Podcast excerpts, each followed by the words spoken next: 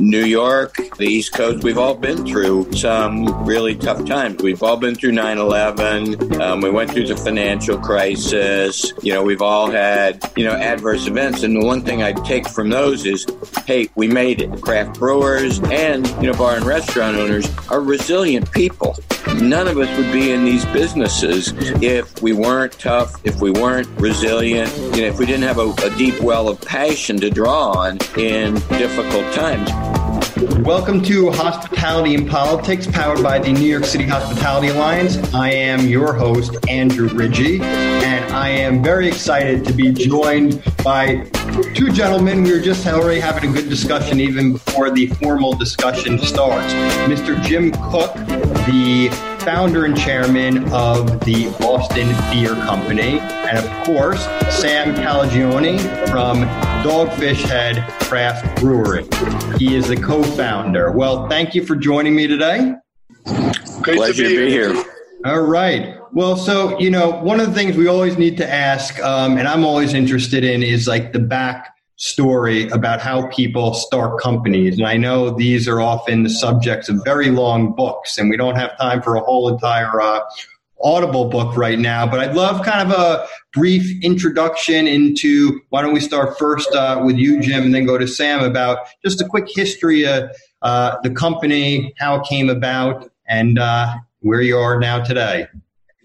Sure. Um, I guess uh, my story starts a, a, long time ago. I'm the sixth oldest son in a row in my family to be a brewer. So beer is kind of in my blood um, about a 0.05, so uh, I'm legal to broadcast here. But uh, uh, so I, the beer's always been part of my life. My dad was a brewmaster, and he got out of the beer business, you know, well, 60 years ago as as the industry was consolidating, and never wanted me to go back into it. And I had a, a good job, and then I guess this was 1983, 84, before you know craft beer had even you know been invented when there were a, a handful of sort of lunatics uh, scattered around the country that thought starting a small brewery would be a viable business. Uh, and you know, so I I said, well, if anybody's going to do it, I, I want to be uh, one of the pioneers. And you know, the whole company was two people when I started, and we've you know we've had lots of adventures uh, over the last 36 years, but that's how it started. Very nice. And what about the name? I mean, people are familiar with the Sam Adams. Why, why was that the choice with actually with the beer? Well, you know, it wasn't like any great uh, process or anything. Like I said, you know, the, the company was nothing. I mean, it was just me at first. And so I thought of lots of different names. I'd write them down. I had all these lists. Um, a friend of mine said, you know, you, you should hire somebody who's good at that. Uh, uh, I didn't have much money, so I hired this uh, three ex bartenders actually who had started their own ad agency, and they came up with what they thought was going to be the killer name for yeah. my new beer. Uh, and they, you know, did a little presentation with a drum roll. And Jim, the name for your new beer is going to be Sacred Cod. Yeah, and yeah. that was the reaction I had. It was like, what? Yeah. Sacred cow? No, no, sacred cod. I'm, just, I'm naming my beer after a stinky fish. Yeah. Uh, so, you know, I had a couple of other plan Bs, uh, and it finally came down to two different names. Uh, I kind of flipped the coin, and it came up Sam Adams. Uh, so, not a lot of science. I like, you know what? Sometimes nice and simple, and it's just the way things go. What about you, Sam? I mean, I, I first, I, I love the name, but talk a little bit about the history too, and then maybe you could lead into uh, into the name. Sure. I guess we did choose to name our, our brand after a stinky fish, so we should we should have had a different uh, ad campaign than than Jim's coming out. But you uh, know, yours has a little bit more of a ring to it, I think, than uh, you know the, the cod. yeah. So, and I, I want to apologize to the audience for the background noise. I'd rather be having a 60 minute IPA, but instead I'm going 60 miles an hour. Uh, so I apologize for the background noise. I'm not driving. Mariah, my wife, is. But I'll just start by saying our the, the conception of our brand and our brewery started in your fine city, New York City, uh, where I was born. I actually uh, grew up uh, in Western Mass, but was born in Queens. And then I moved back to New York City the day after I got out of college. And uh, like anyone in college, I just drank whatever was the cheapest beer. And it wasn't until I got to New York and was taking some writing classes at Columbia, working at a bar on the Upper West Side that had beers like Sam Adams, like Chimay, like Sierra. And I fell in love with good beer and shifted gears instead of trying to pursue a a career in creative writing and trying to write the great American novel, I said, uh, you know, maybe I'll try and create the great American beer recipe. And my inspiration was really first gen, you know, American uh, food um, uh, champions like Alice Waters and James Beard, who, you know, said, let's stop genuflecting to European culinary traditions. We grow beautiful ingredients here in America. Let's create our own culinary traditions. And so my goal is to be the first commercial beer brand in America, uh, committed to brewing the majority of our recipes using culinary ingredients, in addition to the four traditional brewing ingredients of water, yeast, hops, and barley. And it was true when we opened as the smallest brewery in America, 95. We were brewing beers like pumpkin ale and Ypres hop, but it's still true today uh, that we uh, the majority of our recipes like SeaQuench Ale, with black limes and lime juice and uh, slightly mighty with monk fruit are brewed outside of traditional beer styles. So that was the path that we started started to to jump onto, and we're really proud uh, that we just uh, had our 25th anniversary and uh, having a blast working with Jim and, and our other coworkers. Very nice. And and the origin, the name. So yeah, so I'm up here in Mid Coast, Maine, where I'm. I have a little R and D brewery at our home here, and so uh, that's the inspiration for the name. Everyone's heard of Hilton Head in the Carolinas. Our, our physical home of our facilities is in coastal Delaware, but in the summers I grew up here in Maine, and Dogfish Head is a jut of land off of Boothbay Harbor, Maine. Um, and I just loved how whimsical uh, the name sounded, and it wasn't really tethered to geography like Delaware Brewing Company or uh, Rehoboth Beach Brewing Company. So I thought it could be a movable, movable feast and a name I could take uh, nationally as we hope to grow this brand. I like it, and uh, the fact the Queens and Upper West Side. I lived in Queens. Now I'm on the Upper West Side, so we got that you know the, the connection. And both their beers are incredible. So or all of them, since I should say uh, it's not just uh, one brew. So, you know, one of the things that's been going on in the past couple months at the Hospitality Alliance is I've just been having all these conversations with obviously a lot of restaurateurs, you know, bar owners, nightclub owners, but also with people from all different segments of the industry and really trying to figure out how is this pandemic, you know, impacted both their professional lives and their personal lives because I feel like so many people at least in the restaurant and bar space and I imagine it's similar to your worlds or re- you know, they're kind of one and the same in many ways, for better or worse. Um, what's your life been like, Jim, over the past three and a half, four months since uh, COVID uh, has kind of changed everything? Yeah, it's kind of blown things up. Um, you know, we uh, quite early shut shut down, um, and I think uh, the first or second week of March because it was pretty obvious to me that you know this was going to be uh, a, a, a, big catastrophe. So um, the entire company, uh, except for the breweries, has been working you know, remotely, which I think everybody is having a new uh, Zoom life experience that we didn't bargain for.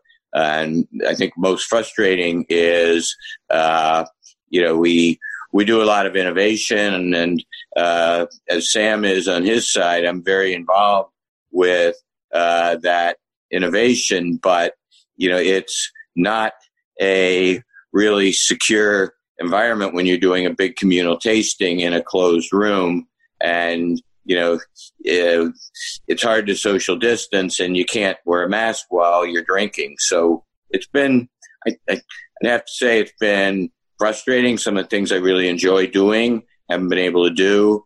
Travel has been really restrictive. That's maybe been the weirdest thing because um, you know i've spent my entire adult life uh, you know, kind of living out of a briefcase. When I started Sam Adams, uh, I couldn't get a distributor, so uh, we had to start our own uh, distributorship in Boston. So I, the way I got into the beer business was putting cold beer in my briefcase and going from bar to bar. And I probably, I don't know, spent a couple hundred days in Manhattan. Because uh, again, when I started there, I, the distributor was very skeptical and, you know, wouldn't really, uh, didn't think there'd be a future for craft beer in general than Sam Adams uh, as well. So I spent a lot of time, uh, you know, going from bar to bar in uh, New York City and trying to you know, get the beer launched, but more importantly, meeting a lot of people, um, really uh, understanding and appreciating uh, the restaurant and bar business, particularly in New York, where it's really competitive. Uh, I mean, the restaurant and bar business in New York is really a great example of the of Frank Sinatra. If you can make it there, you can make it anywhere. So I really that's the part I miss. Yeah, no, and I think so many people do. You know, it's a, a people business. Like we were saying before, it's been so odd for our industry because you know we are the social spaces where where people come together to socialize, and now we're being told we need to be socially distant. Um, and it makes it really tough. I mean, it's what, what, what about you, Sam? What, what, has been going on in your life uh, the past couple of months? How's uh, it been? And Andrew, is it okay if I get a beer while Sam answers? Oh, you can get two beers. All right. I'll be the designated drinker on this call. I love it. uh, go get one, Jim. So, yeah, I mean, to echo Jim, you know, we're social animals. Our industry is all about connecting to people and hopefully over delicious beverages. It's a beautiful social lubricant. You know, you lose your inhibitions and get into these discussions that deepen your relationships. And also, like Jim, you know, when I started, I was the only salesperson, the only delivery guy. I would put a mattress in the back of my truck, drive over the George Washington Bridge on my way into to the city, drop off the beer, take a cold bucket of samples around uh, to, to the great restaurants that really were on the forefront of the beer movement, as so many great New York City restaurants were, and then sleep in the back of the truck. And I miss I miss that. I miss being on the road. I miss connecting with people in in person, but also losing the the restaurant space. You know, most craft breweries sell you know between 25 and 40% of our beer throughout restaurants. So losing those outlets is a challenge for our brands and you know for our revenue streams, but more importantly, the on-premise environment restaurants are where innovations gain traction. You know, yes, the majority of beer sales are in uh, the off-premise areas and liquor stores and grocery stores, but by and large, that's mostly for the flagship volume-centric products. Great innovations really take hold in the restaurants and bars across America because people are willing to risk, you know, a little less money for a, a beautiful pint of beer than for a six pack or 12 pack to try mm-hmm. new things. And they want to talk with knowledgeable bartenders and waiters and waitresses when they're trying new innovations. So that's one of the, I think, under recognized challenges that losing the on premise world has given to the beverage industry right now is it's really harder to have grassroots uh, interaction with consumers around new innovations that our companies make. That looks good, Jim. cheers. Uh, yeah, yeah, cheers. Know, you know, you're, you're so right. You know, uh, it's it, in, especially in places like New York, but I mean, it's really happened all around the, the, the, country and globe now that people really care about what they eat and what they drink. And, you know, they want to be connected. They want to understand the backstory. They want something with quality. And, uh, you know, restaurants and bars are a place where you're able to really showcase what you do and get the exposure. So, one of the challenges just for the economy. Um, you know, the restaurant industry, we talk about the economic impact. In New York City, there's more than 25,000 eating and drinking establishments employing more than 300,000 people. And that was before the pandemic. I think we've lost about 200,000 jobs or so. Hopefully, a lot of them are going to come back. But we keep saying it's not just us, you know, it's where you're getting your linen from, where you're buying your beer from, and all these other vendors to the industry are so critical in the landscape and the kind of economic ecosystem. And Jim, before I get to my next question, I think you're right up there with one of the best uh, best takes on any of these webcasts that we've been doing. How you ask for the beer and you get up and go get it and come back and do the pour. We did a, one of these calls a couple weeks ago uh, with Senator Chuck Schumer, and we are in the middle of it, and all of a sudden he goes, "Ah." He gets a call, picks up the phone. I got to run. I got to go do a vote on the floor. So he puts his mask on, runs down to the Senate floor, does a vote, comes running back, and uh, that was the beer version of uh, the Schumer vote. So, uh, God bless him. It's a little crazy story, but uh, I met. I've known him since I was seventeen. Oh wow! I met him in 1966 uh, when we were both in high school in a, a, program for public school kids that might someday go to Ivy League schools, and uh, so uh, we we uh, ended up uh, going to college together too. Good guy. He was a good guy when he was 17, a little geekier. Yeah. Um, but not not much geekier. He hasn't lost that part. Yeah, no, it's good. It's uh, it's great with store stories like that and those old connections, and then seeing where people you know end up uh, all, yeah. all these years later. So, what about since you have the beer? Let me ask you. So, when you go into when both of you, you know, when you go into a restaurant or a bar, well, I'll ask you what you drink, what you order later. But um, how do you assess, you know, a menu? You know, when I talk with restaurateurs, they often go out and eat at other restaurants, drink at other bars, kind of see what the competition's doing, analyze all these different aspects of their menus and their operations. But from your perspective, you know, being brewers, when you go into a restaurant and bar, like, what's your approach to looking at what's on the menu? Well, I'll, I'll jump in uh, on that. I should say. Yeah, I, I ignore the food part because uh, you know. Uh, well, my dad was a brewer, and he always reminded me. He said, "Jim, remember, there's food in the beer, but there's no beer in the food." So uh, I'll stick to the beverage menu. And a philosopher, know, I like that. Uh, and I, you know, one of the first things I look at is the number of, you know, I'll start with the draft and I'll look at how many draft beers do they have, on, how many tap handles relative to the volume that they sell. You know, if you go into a place that, you know, is probably doing five kegs of volume a week and they have 20 draft handles, I'm really scared because mm. that means those kegs on average are on uh, tap for a month, but probably the the bottom third of them are on tap for six to eight weeks, which is too long. So I, I, would like to see the number of draft handles proportionate to the volume, so that the consumers, you know, are getting fresh draft beer. They're not getting something that's uh, been on that line for a month or two, because we all know that's just not good for the beer. And then I, uh, I think what I look for is uh, sort of variety without duplication. You know, if they've got uh, 20 draft lines, but 15 of them are local IPAs, well, that that doesn't work. You know, I, to me, uh, frankly, you don't need more than 10 or 15 draft lines. If you know what you're doing, you can pick the best from, you know, uh, 10 different categories and maybe the second best from five others. Uh, but you know you don't need like Bud Light, Miller Lite, and Coors Light on tap. One of them will do. You can put the others in the bottle. So I want it, uh, you know, thoughtfully constructed rather than just you know a mishmash of well the bartender likes this beer and the bar manager likes this beer and the bar back likes that beer so we put them on tap. Yeah. What about you sam?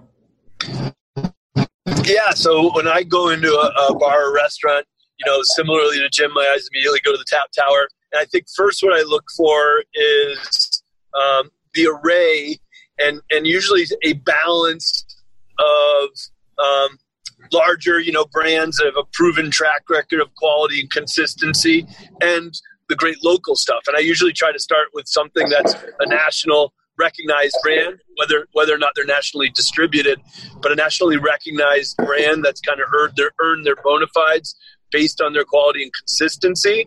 Uh, I'd also say that I, I, always look to see if it's an indie American craft beer. I really try to stay within our community. You know, it's awesome that we now have over 8,000 indie American craft breweries in America, but collectively, all 8,000 of us share less than 14 percent market share. So I try to make sure our money stays in that community of ours. Uh, and usually I'll start with Bulletproof National Indie Craft brand, whether it's a Sam, a Sierra, a Dogfish. Um, and then I usually, my second pint, I ask the barkeep, what's your favorite local beer and why?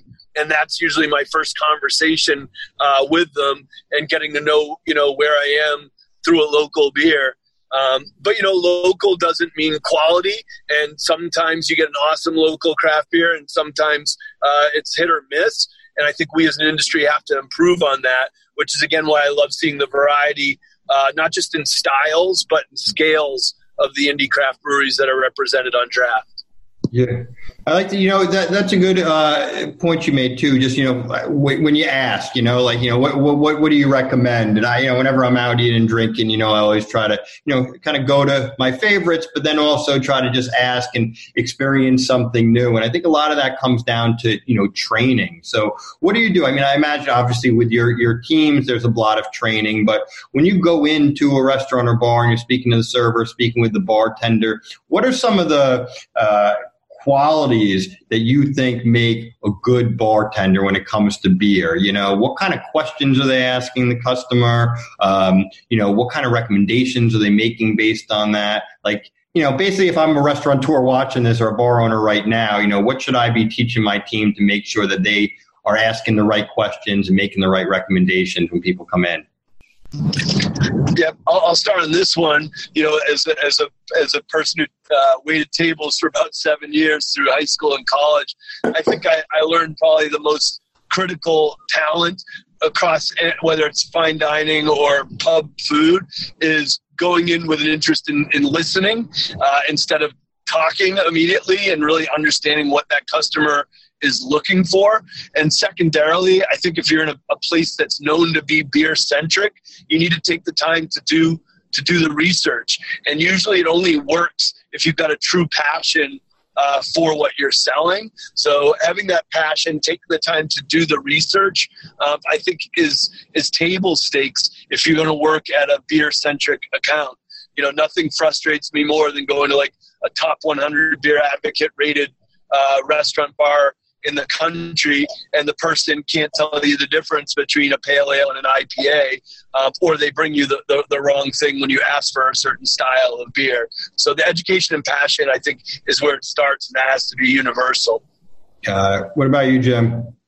You know, um, I would want my servers to uh, both be able to give a, you know, a five second description of the beer and to be able to go uh, a little deeper if there are questions. We teach our salespeople, you know, to do that as well. So, for example, if somebody says, "Well, tell me about Sam Adams Boston Lager," you know, we want them to be able to say, you know, it's a big, complex beer, but very balanced between the body and mm-hmm. sweetness of the malt and the spiciness and bitterness of the hops.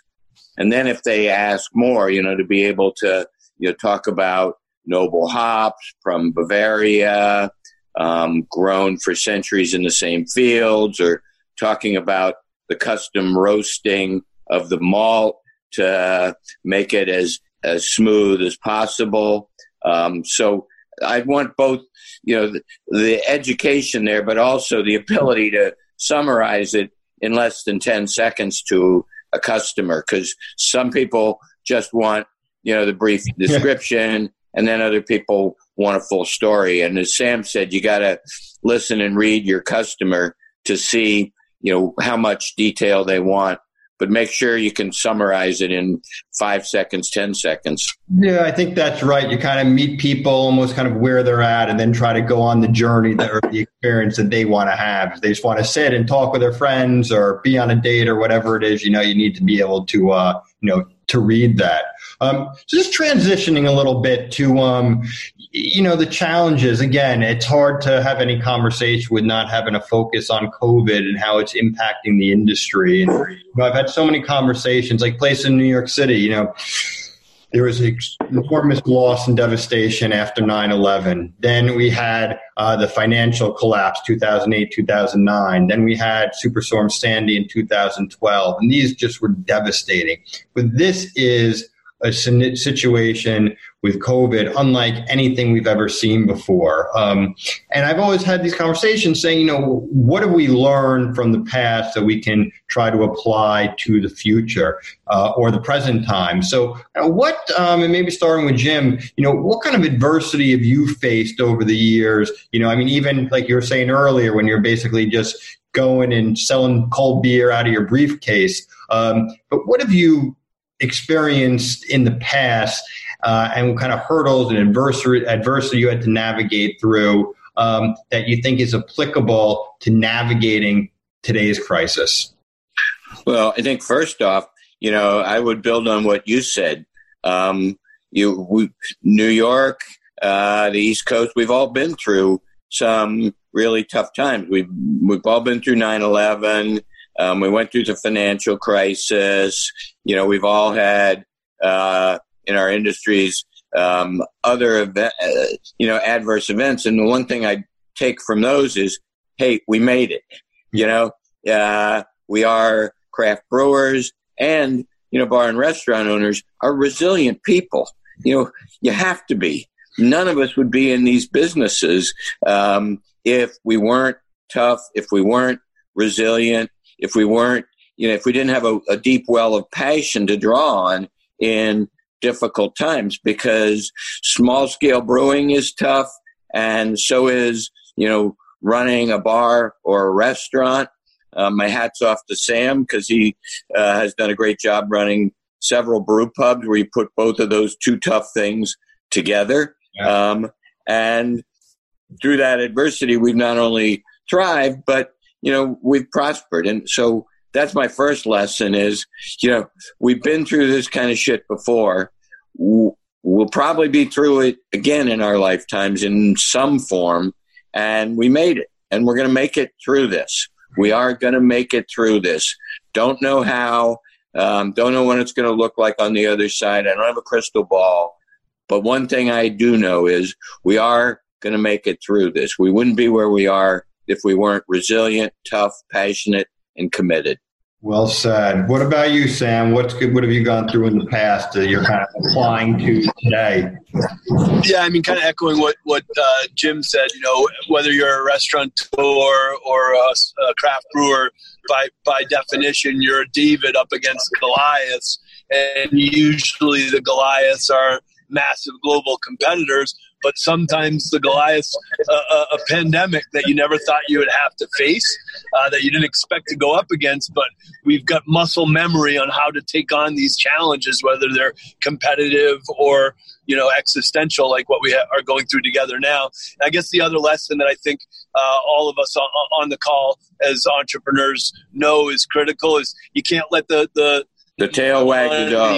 yeah. You know, any entrepreneur, no matter how successful you are, you always go through moments where cash is tight. You know, if you're if you're investing ahead of your growth for capital, there's going to be moments where cash is tight, or like you're facing a pandemic now. And if the only thing that's motivating you is making money, uh, it's going to be hard to get through those moments. But if your larger motivation is the inspiration to create something unique that inspires and captivates people, you'll figure out how the money stuff uh, will come to it if your if your inspiration is is pure and stays at hundred percent. Yeah, there's that entrepreneurial spirit. I mean, it's just you know, it's in the DNA. You know, Jim said he's you know having like the beer in his blood. You know, it's the same thing. I feel like when you're in the industry, um, you know, you're a fighter, and we will persevere. And there's going to be loss along the way, but no doubt we'll keep going. I always, I don't know if you watch any of like the Rocky movies, but I think Rocky Four when he goes to Russia to fight Ivan Drago and he keeps getting hit and hit and keep. Well, I guess he gets hit and hit in every single one of the Rockies and keeps getting up. Kind of the theme, but I feel like the industry, uh, you know, ha- has been the same, and um, you know, it, it's not just a job for people. It's really kind of part of their personality and, and, and who they are. So, you know, a lot of these conversations I'm always asked about, you know, how's the restaurant industry, the bar, the nightclub industry going to fundamentally change um, due to this pandemic? And I'm of two minds. In one sense, I think, yes, there will be changes. But at the end of the day, it's been around for hundreds of years. There's just this human nature. People like to get together, to eat, to drink, to talk, to enjoy themselves. Um, so I think those core elements will always stay the same. Will there be some changes, you know, around the edges? Will we see more, you know, contactless, you know, toilet bowls and mobile payments? Yeah, probably. But in your industry, um, do you think that there's going to be any like fundamental changes to the way you run your business, or is it more just when we get out of this, some kind of tweaks around the edges?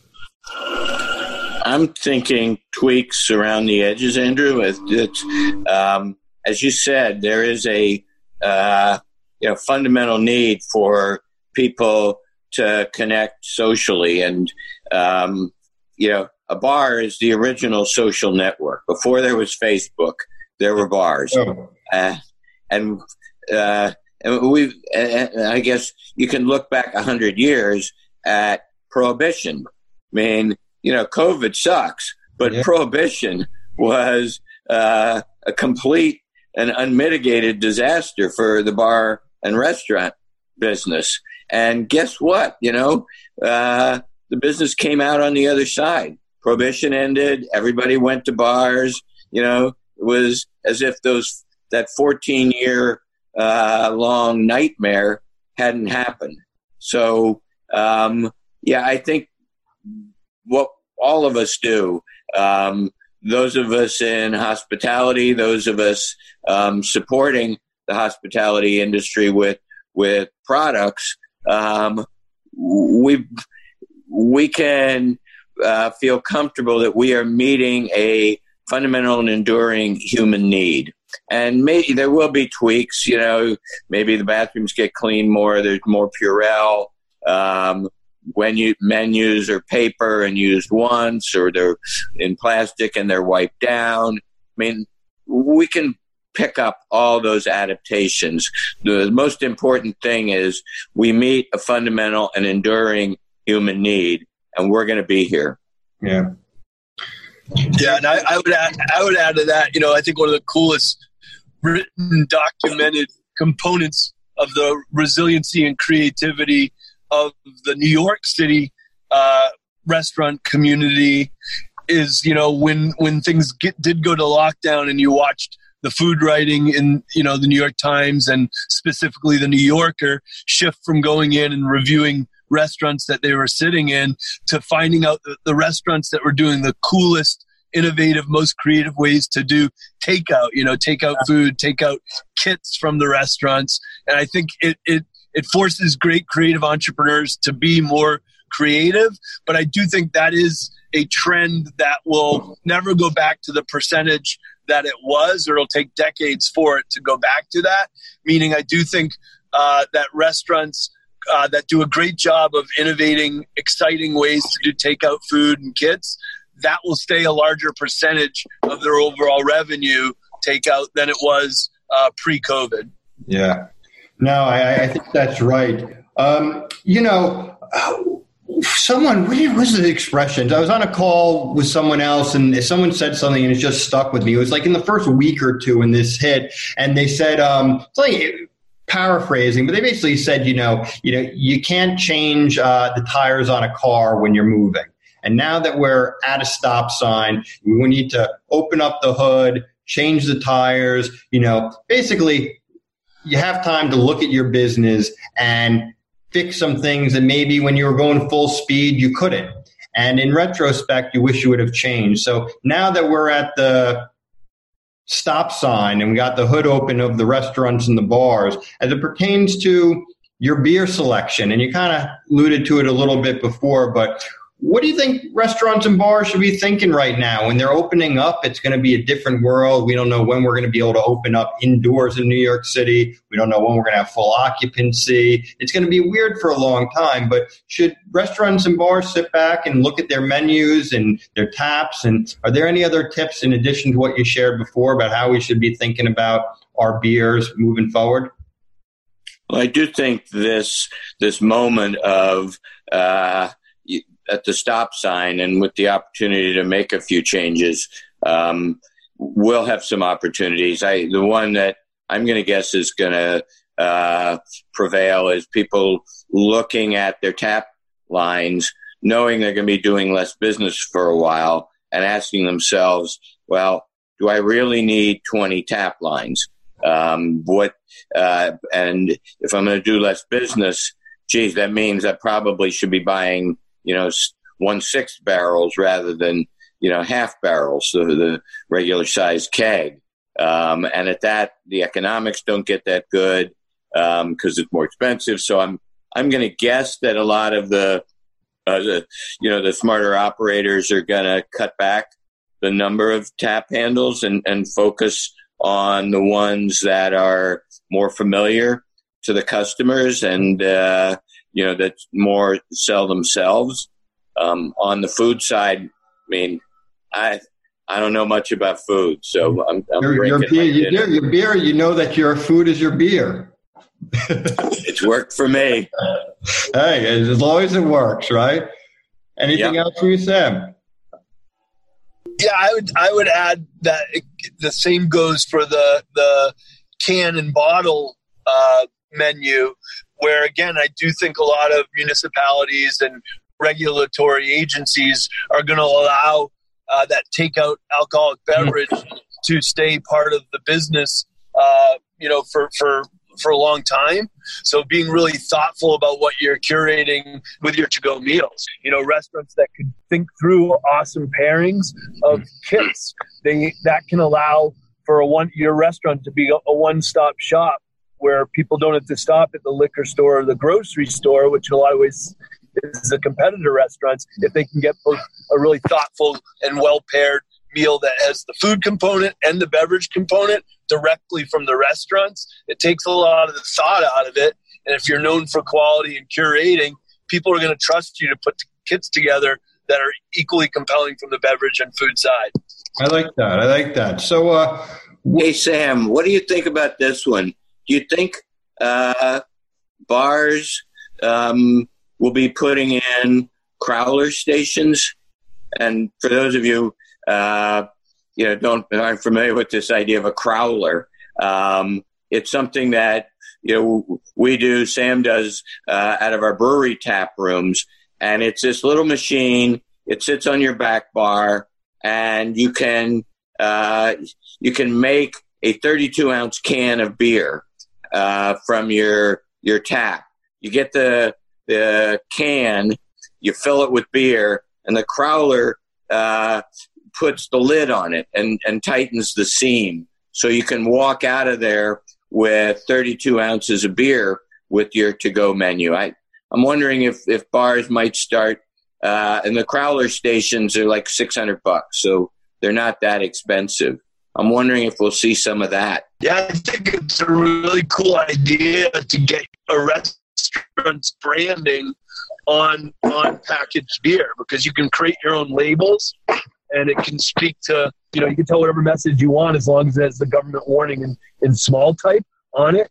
And then it allows you to talk about the freshness of your beer too and say yeah i've got 12 taps but we're not just going through the volume on site. We're also letting people go home with fresh draft beer. So it keeps your taps fresh in house and then allows people pretty cool romantic thing of bringing home a kit of food with fresh draft beer that was you know created for you half an hour before you arrived at your home. So I do think it's a, a cool, under recognized opportunity for publicans. I like that. Yeah, that's a, that's a good point. You know, there's so much in innovation, even restaurants that weren't doing takeout and delivery, you know, transitioned and started doing takeout delivery. And how do you, to the best of your ability, take that, you know, kind of in-house experience and deliver it or give it to someone for takeout? And um, I think, you know, it's kind of all of the above and really trying to curate um, that experience. Because I, I, think, you know, even for a long time, until there's a vaccine, people are going to want to have these experiences together. And it may be permanent. I know my wife was doing a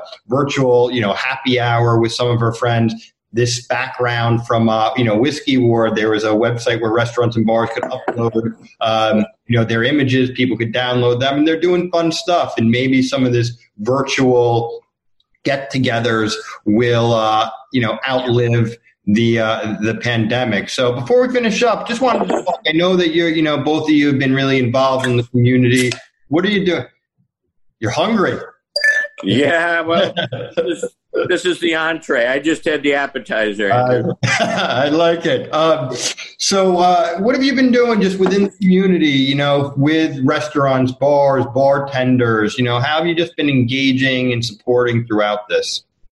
One of the things that we did very quickly um, was we recognized that uh, you know, this was a, a, a forced and unexpected shutdown across the industry, and a lot of you know the people who work in bars and restaurants live paycheck to paycheck, and all of a sudden, you know, their income stopped. I mean, in a matter of you know, with 48 hours notice in many cases. So um, we jumped on it and we started a fund called uh, Restaurant Strong because we realized that you know people, some people were going to be able to get unemployment and the government would pitch in, but uh, that was going to take months, and there were people who would have immediate needs to make a rent payment or a car payment or you know buy uh, you know prescription meds for their kid. Um, so uh, we started raising money. Um, we contributed a little over two million dollars. We raised another three million. So we've uh, to to this point we've distributed to bar and restaurant workers five million dollars in one thousand dollar checks for people who had urgent and immediate, uh, sometimes even like life threatening needs. Because um, when I started, you know, as I said, I, I had to go from bar to bar uh, in places like you know, Boston, New York, uh, and I was nothing. Nobody knew who Sam Adams was. Um, you know, I, I was just this guy coming into a bar, and they didn't need me. But so many people helped me just because they liked the idea uh, and they wanted to help the little guy. Mm-hmm. And I, I, never forgot that. And I, I promised myself someday there's going to come a time when I can pay him back.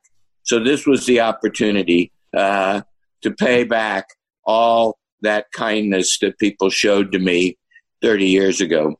Wonderful. Well, thank you. We appreciate, you know, you and your team have been really supportive of us, and uh, it's always great to get together, even if it's not in person, and have these conversations. Listen, I just wanted to thank you, um, Jim Koch, the founder and chairman of Boston Beer Company.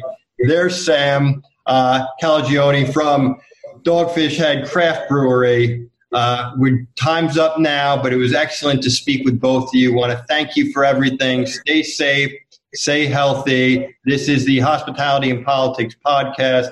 And hopefully, sooner than later, we'll have you all in New York and uh, we can do this in person. Well, it was fun sharing a virtual beer with you. So you thank you for your hospitality. Ah, on Zoom, welcome. You're a good host. Thank you. All righty. Jim, Sam, Cheers. so long. Everyone watching, thank you. Cheers. Cheers. I'd like to give a big thank you to our guest for coming in. I want to thank everyone for listening to Hospitality and Politics, powered by the New York City Hospitality Alliance. Please rate, review, share this show with anyone you think that would like it. You can find us on Instagram and on Twitter at the NYC Alliance. We're on Facebook and LinkedIn, New York City Hospitality Alliance.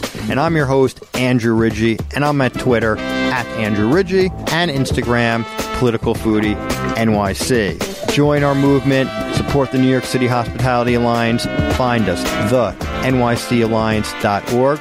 We'll talk to you next time.